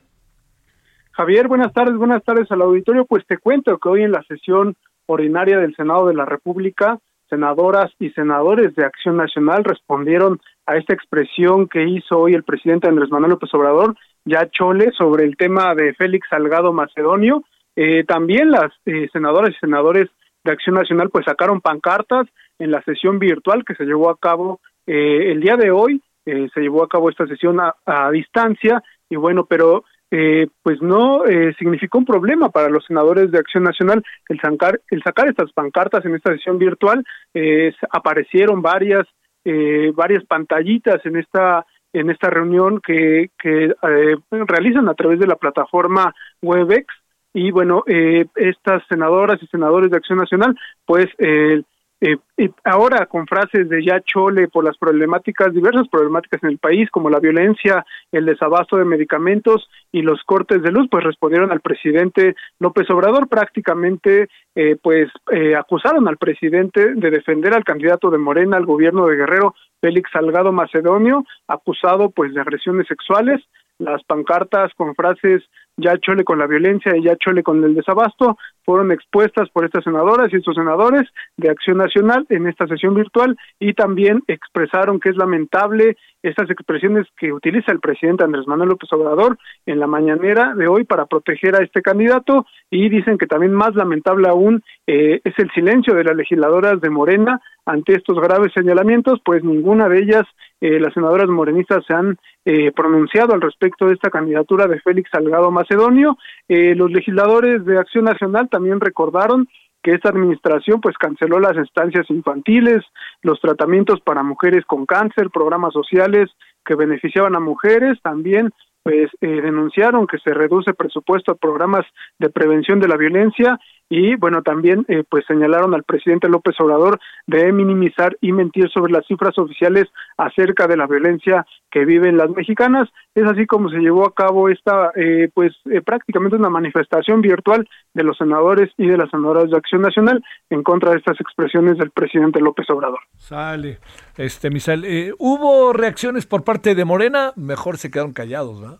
ninguna reacción por parte del grupo parlamentario de Morena eh, ninguna reacción eh, por parte de su líder, Ricardo Monreal, quien fue cuestionado al concluir esta sesión, dijo que él pues no se metería en temas políticos electorales del partido que tienen que ver con Morena solamente, con la dirigencia de Morena, eh, y bueno, no se le cuestionó varias veces este tema, el senador Monreal pues fue muy repetitivo, dijo que no iba a meterse en temas de partido, y bueno, es así como eh, transcurrió esta sesión de hoy del Senado de la República. Pues sí, se zafó bien. Muchas gracias, buenas tardes, Misael. Gracias, Javier, buenas tardes. En un minutito y medio, mi Francisco Nieto, ¿cómo estuvo el pulpito? Perdón, ¿cómo estuvo la mañanera? Bueno, Javier. Aquí estoy, adelante, un minutito, por favor, adelante. Bueno, a ver, este si, si podemos ver si lo recuperamos o no, a la una, a las dos. Bueno, a ver, eh, hoy en la noche, vamos a tener el tema de la vamos a tener la, el COVID, por supuesto, ¿no? Vamos a estar ahí. Vamos a hablar del COVID bajo la óptica de Saskia Niño, Niño de Rivera. ¿Cuál es la razón? Porque eh, Saskia, eh, Saskia va a hablarnos de una pregunta que nos hacemos, eh, lo que tiene que ver con las cárceles, ¿no? ¿Qué debe de hacerse? Porque hay demanda de reos que tienen derechos de pues que los vacunen, ¿no? Así de fácil. Ese es tema uno. Tema dos, ¿cuál es, Jazz? Que me hago bolas ahí, a ver, que me digan para... Los desplazados, claro que sí, importantísimo. Y el Tribunal Electoral, ¿qué fue lo que pasó el día de hoy? Que le dieron el visto bueno al, al este, a la propuesta. Pues la verdad que la propuesta venía del presidente, pero hablamos con Pamela San Martín y nos dimos cuenta que, bueno, está medio hecho bolas el asunto, ¿eh? no creo que se resolvió del todo. Vamos a hablar con el consejero del Instituto Nacional Electoral, el señor eh, Ciro Murayama. Entonces, esos tres temas vamos a tener en la noche, más lo que se vaya juntando, ¿no? Porque ya ve que estamos con el tema del apagón y estamos con el tema del clima, cuando el clima se convierte pues en un tema, se lo digo yo, fundamental, ¿no? Este, hay, hay lugares en donde el servicio meteorológico es fundamental para desarrollar las actividades, ¿eh? fundamental. Piense usted en las zonas del campo o en las zonas que tienen una gran producción agrícola, ¿no? Bueno, pausa. El referente informativo regresa luego de una pausa. Estamos de regreso con el referente informativo. Two you think that's pretty clever, don't you, boy? Flying on your motorcycle, watching all the ground beneath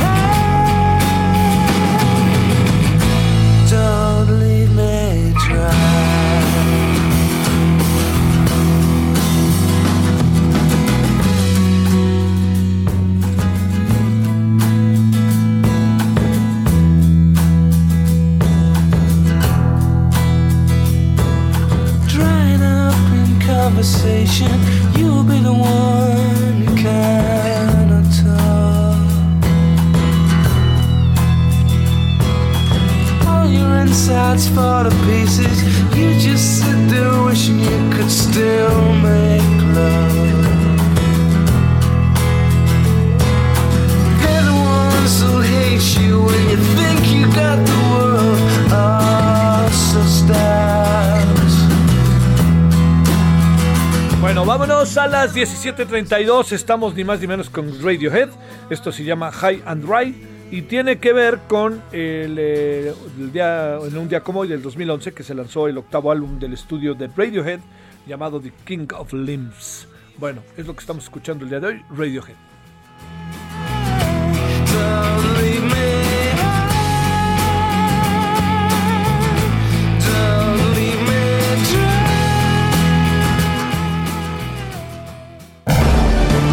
Solórzano, el referente informativo.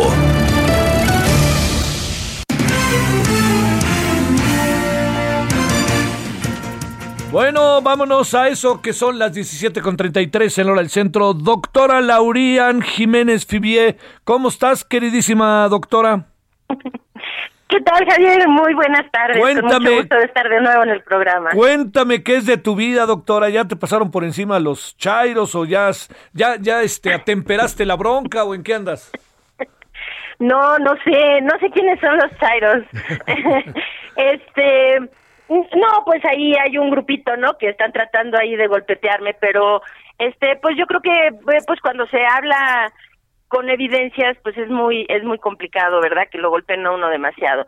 todo va muy bien, afortunadamente. El libro teniendo mucho éxito, mucha gente eh, felicitándome, parece que les ha servido mucho la lectura y eso me da muchísimo gusto. Sí, sí, sí. Bueno, eh, sumemos, sumemos en esta vida, que eso siempre tiene su lado altamente positivo. Bueno, oye, a ver, Lauri, déjame decirte, eh, tenemos claridad respecto al tema de las vacunas en cuanto a que se puede aplicar la vacuna de un tipo, eh, de, un, de una marca y la otra vacuna de otra marca. En esto, ¿cómo es que andamos? Sí, bueno, se hizo una sugerencia hace unos días en una conferencia de prensa donde el doctor López Gatel sugirió que de no haber las vacunas eh, suficientes para nuestra población, se podría hacer un tipo de mezcla en si usted tuvo la primera de Pfizer y ya no tenemos Pfizer, pero ahora le va a tocar la China, pues le ponemos la segunda de la China o de la rusa o de la que sea, ¿no? Sí. A ver, esto no es adecuado por ningún lado por donde se le vea. Es decir, ¿qué hay de esto? ¿No van a llegar vacunas? ¿Dónde está la seriedad en el plan de vacunación de nuestro país? ¿Por qué si creen que hay el riesgo de que no hayan suficientes vacunas para vacunar por completo, inmunizar en el esquema completo de primera y segunda dosis aquellas que requieren dos dosis? ¿Por qué no están tomando las previsiones necesarias para garantizar que la gente que recibió la, la primera reciba la segunda en tiempo y forma? Es decir, en lugar de irse por estas improvisaciones, que yo creo que de improvisaciones ya hemos tenido suficiente, ¿no? Este, eh, eh, se ha improvisado en la gestión del control de la pandemia. Ahora estamos entrando en la vacunación y también esa parte se va a improvisar. La mezcla de vacunas no está, eh, es decir, eh, no está sugerida por nadie. Las farmacéuticas dicen, perdón, o sea, nosotros no hemos hecho estudios de la mezcolanza de nuestra vacuna con ninguna otra. Entonces, aquí es, si, si usted recibe una primera vacuna, reciba en segunda dosis, si esa vacuna lo requiere, la misma vacuna en tiempo y forma.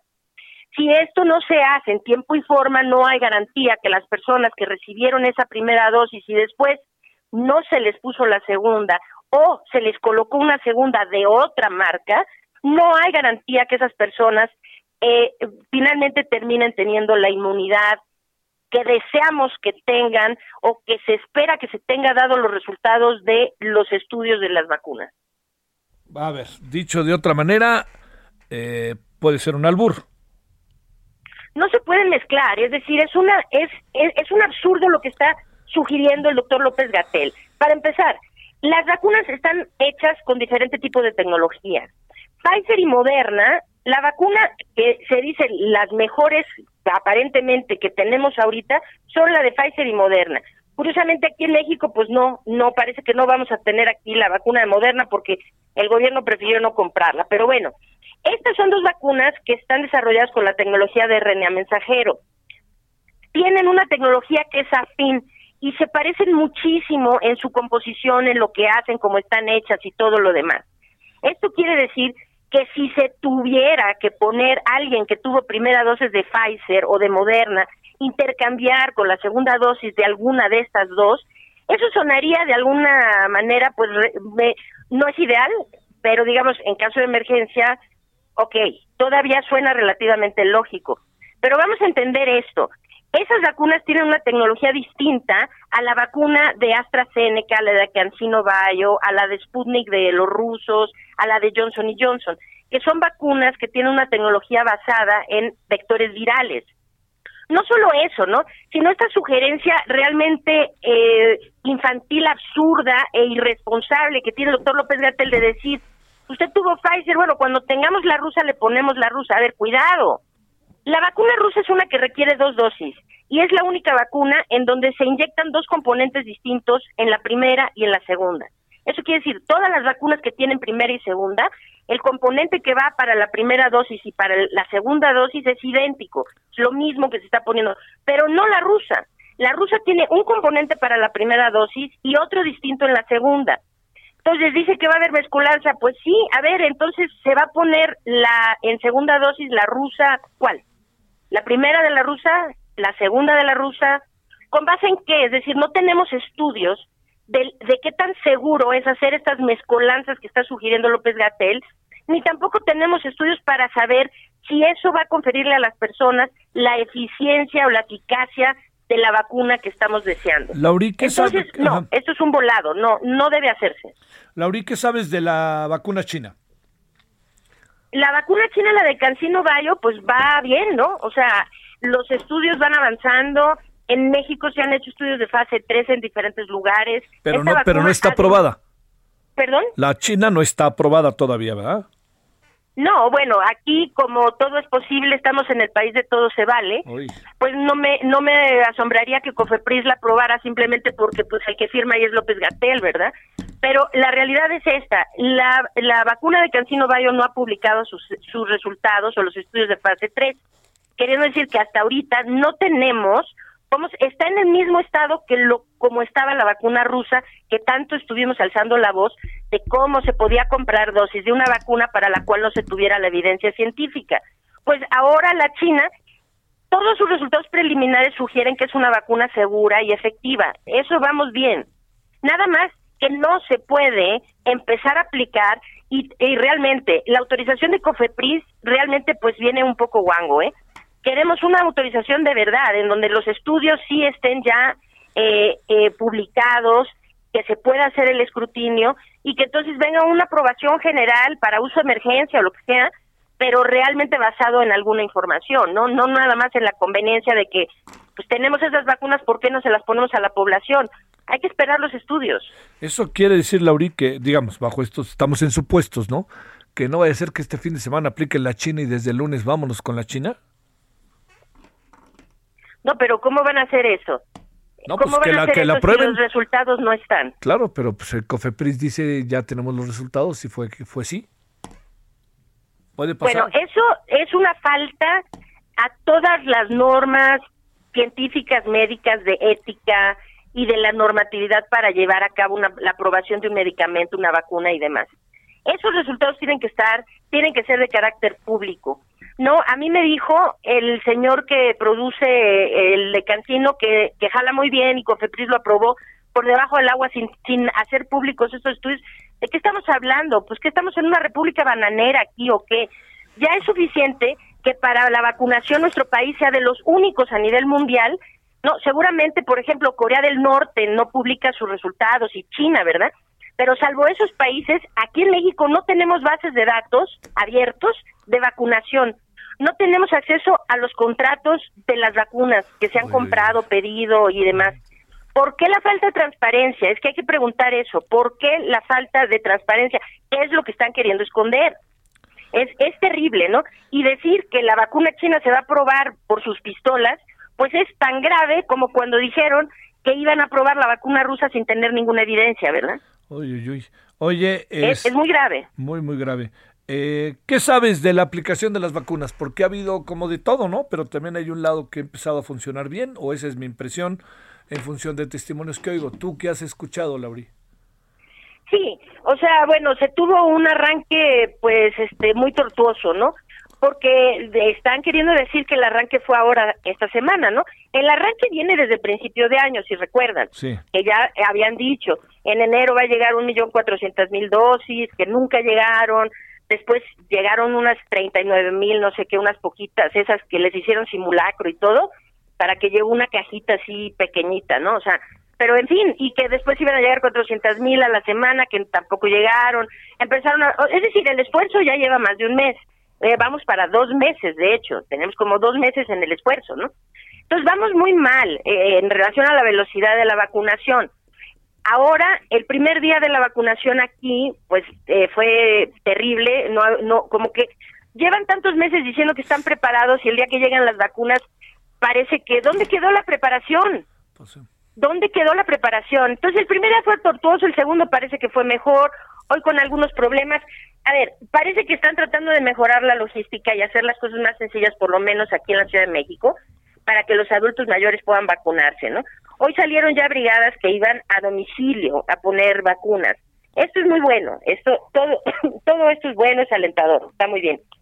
Pero la realidad es una, vamos demasiado lentos. A este ritmo de vacunación no vamos a tener en necesitamos tener entre el 70 y el 85% de la población vacunada lo más rápido posible. Y mientras la vacunación se, se mm, utilice para hacer todo este esta jiribilla político electoral y qué sé yo, en donde se hace demasiada burocracia relacionada con la vacuna, de que tómese una foto y tómele la foto al INE y quites el cubrebocas y no sé qué tanto hacen, necesitan tener cuántos siervos de la nación y soldados para poner una vacuna cuando solo se requiere una enfermera y su asistente, ¿no? Este, aquí se trata de vacunar a la mayor cantidad de personas en el menor tiempo posible. Y eso lamentablemente no está ocurriendo en México. Llegamos apenas a un millón de vacunas, eso pues sí, está bien, qué bueno que un millón de personas estén vacunadas, pero si tomamos en cuenta que hay países que ya tienen, que ya van por los 40 millones y que nuestra población no llegamos ni al 1% de la población vacunada, pues vamos muy mal. Vamos muy mal, quiere decir que no vamos a tener ese 70, 85% de la población vacunada antes de mediados del año siguiente. Y mientras tanto, esto, eh, Javier, es, es, es muy lastimoso nuestro país por esto, porque hay países que están haciendo un esfuerzo muy importante de contención de los contagios en la comunidad. Al tiempo están redoblando los esfuerzos con la vacunación. Estas dos cosas van de la mano y entonces empiezan a ver que disminuyen sus contagios y disminuyen las muertes en algunos países. El que más está mostrando estas disminuciones ahorita es Estados Unidos y eso es realmente muy alentador. Quiere decir que el país que peor le estaba yendo, al momento de rectificar la estrategia, comienza a ver un beneficio inmediato en, en, en el desarrollo de la pandemia. Esto dice mucho, ¿no? Entonces, muy bien, nada más que aquí no hacemos contención, nuestras autoridades, el doctor López Gatel y la gente de la Secretaría de Salud, se han negado a hacer contención de los contagios en la comunidad. Entonces, la vacunación es nuestra única esperanza para empezar a ver una disminución en la forma como la pandemia se está desarrollando. De ahí que sí es muy importante, más para nosotros que para otros lugares en donde se hacen esfuerzos adicionales, eh, eh, que, la vacunación venga rápido antes de que tengamos estas variantes del virus nuevas que son más contagiosas y cuando estas empiecen a eh, propagarse de forma eh, exponencial en la comunidad, si no tenemos contención de contagios y si no tenemos una proporción importante de la población vacunada, vamos a ver aquí un desastre realmente muy grave. Vamos a ver lo que pasó antes como juego de niños. Bueno, Lauri, pues este, ahí seguimos. Eh, sí hemos, nos hemos dado cuenta que simple y sencillamente esto nomás no, no funciona como tal eh, del todo, pero sí hay una parte que sí funciona, ¿no? Hay una parte que está funcionando. Pero sí entiendo muy bien, porque además no llegan, ni no llegan, ni no llegan las vacunas que tanto se promete que van a llegar, ¿no? Y no se tiene transparencia, esto es un problema muy serio. ¿Por qué no tenemos bases de datos? Si nos dicen, hoy dicen van a llegar tantas, la mañana siguiente eh, Marcelo Ebrard contradice a López Gatel, en la noche el presidente contradice a los otros dos, al día siguiente ya llegaron, llegó otro número distinto al que dijeron los tres.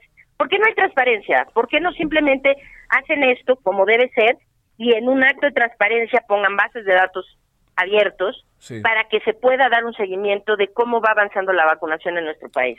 Bueno, doctora, ya sabes que te seguiremos buscando, aunque tengas líos ahí a la entrada de lugares a media mañana y en la tarde. Muchas gracias, doctora. Muchas gracias, Javier. Un abrazo. Hasta luego. La doctora Laurian Jiménez Fibier, eh, profesora investigadora, jefe del Laboratorio de Genética Molecular de la UNAM. Muchas cosas se dicen sobre la doctora que me parece no son correctas, no son, incluso no son justas, ¿no? ¿Qué quiero decir con no son justas?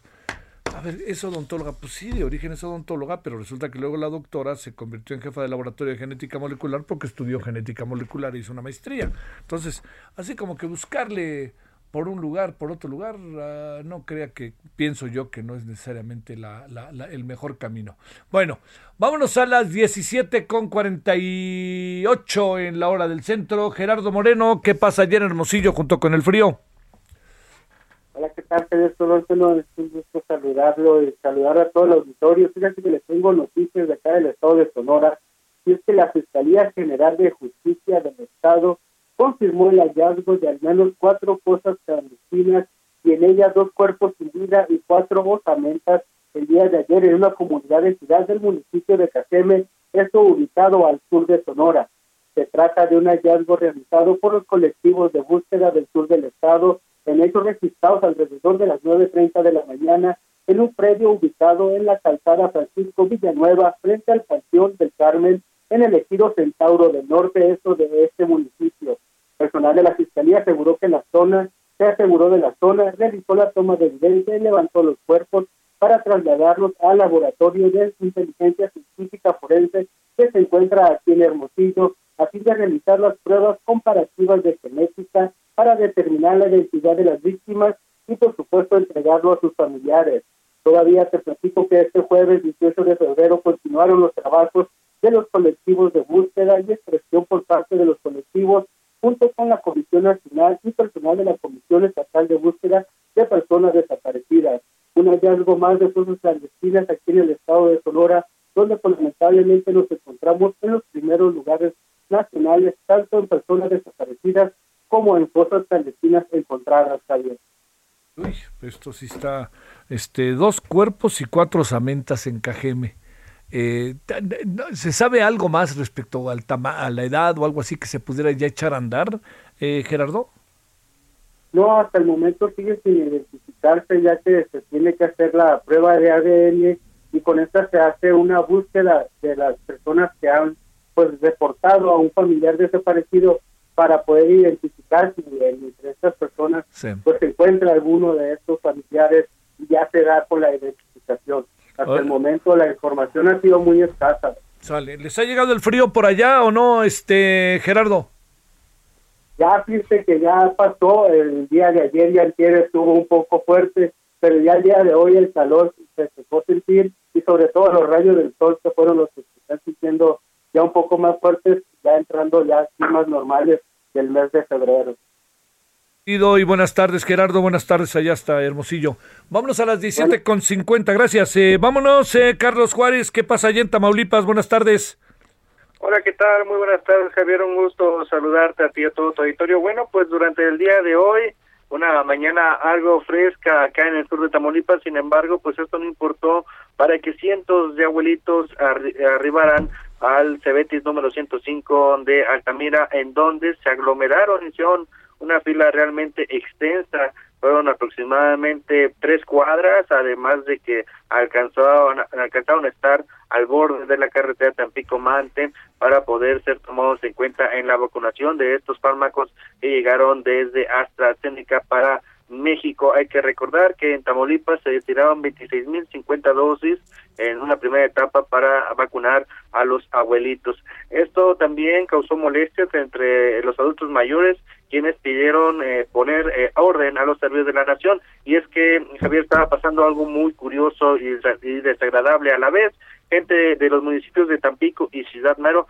que todavía no están tomados en cuenta para esta vacunación llegaron a este punto y se quisieron colar en las filas para ser vacunados. Hay que recordar que para ello tienen que ser llamados y ser citados en diferentes horarios y diferentes puntos para evitar justamente aglomeraciones, pero como el CBT 105 está prácticamente en una zona céntrica de una ciudad, pues llegaron cientos de abuelitos a este punto y estuvieron ahí haciendo fila por más de seis horas para poder estar siendo vacunados. Así la información desde Tamaulipas, Javier. Oye, y al final, perdón, ¿los vacunaron, Carlos, o no? Sí, los estuvieron ah. vacunando. Hay, eh, había horarios y restricciones y es que se había dicho que solamente iban a aplicar 800 vacunas en este punto. Haz de cuenta que en Altamira, que es un municipio muy grande en Tamaulipas y con una extensión rural muy amplia, pues este, se destinaron 19 puntos, la mayoría todos iban a estar en, en diferentes ejidos, por así decirlo, y bueno, eh, solamente se habían destinado 800 vacunas para este punto del CBT 105, sin embargo, pues los servidores de la nación y al ver, a pesar de que les decían a los abuelitos, ¿sabe qué? Regrese mañana cuando les lo citemos o con un folio, puede venir, regrese, se hace frío, pues los abuelitos dijeron, no, yo aquí me espero y no me voy hasta que vacunen, ni es hora, que siguen algunos de ellos eh, esperando a que les apliquen los biológicos. Javier. Sale, muchas gracias y saludos allá hasta Tamaulipas. Cerramos, Daniela García, vámonos contigo a Monterrey, cuéntanos. Muy buenas tardes, Javier, así es, pues seguimos con la problemática de la falta de electricidad y gas, donde hoy pues se dio a conocer que muchas empresas tuvieron que pagar, a parar, parar sus operaciones derivado de la falta de gas natural. En este caso pues estamos hablando de la planta armadora automotriz de Kia Motors en el municipio de Pesquería, Nuevo León, que anunció que entró en un paro técnico de dos días derivado de la falta de suministros de gas natural que fue anunciada en los últimos días. El personal de comunicación social de la armadora surcoreana nos confirmó esta mañana que en la planta se inició la mañana el jueves un paro técnico, pues derivado de la situación que se vive en el norte y noreste del país a falta de gas natural y electricidad. Se informó que la armadora tomó la decisión por la situación alrededor del problema energético en el país y también para apoyar a la reducción del uso de energía aquí en la región. En total, se habrían suspendido dos turnos de la empresa, lo que representa unos mil trabajadores. Es- hay que recordar que esta armadora produce alrededor de mil unidades de forma diaria, por lo que el paro de dos días, entre jueves, hoy y viernes, mañana, se estima que dejarían de producir unos dos mil vehículos de la marca. Así que bueno, esa es otra de las afectaciones que deja este apagón, esta falta de gas natural aquí en Nuevo León, que se estima ya dejó eh, pérdidas por casi 14 mil millones de pesos, Javier. Muchas gracias, Daniela. Buenas tardes. Saludos a Monterrey. Muy buenas tardes. Oiga, ya nos vamos, entonces le recuerdo, en la tarde, en la noche, a las 21 horas en hora del centro, análisis político Heraldo Televisión, eh, con Saskia Niño Rivera para el tema de COVID, eh, los presos, vacunas, ese tema. Vamos a hablar de los desplazados, vamos a hablar de la edición del Tribunal Electoral respecto a las mañaneras y vamos a hablar del caso Félix Salgado. Hasta el ratito, ahí todavía hay tarde, pásela bien, adiós. Hasta aquí, Solórzano, el referente informativo. Heraldo Radio. ACAST powers the world's best podcasts. Here's a show that we recommend. The Real Housewives is a guilty pleasure for most, but if you're looking to not feel guilty about that pleasure, tune in to Everything Iconic with me, Danny Pellegrino, where I break down all the messy moments and behind the scenes antics of Bravo's popular franchise. And on Everything Iconic, I also interview celebrity guests like Kelly Ripa, Kiki Palmer, Drew Barrymore, Cameron Diaz, and more about their guilty pleasures, their past work, and so much more. So if you're pop culture obsessed and find yourself watching way too much reality TV like me, tune in to Everything Iconic with Danny Pellegrino wherever you listen to podcasts. ACAST helps creators launch, grow, and monetize their podcasts everywhere. ACAST.com.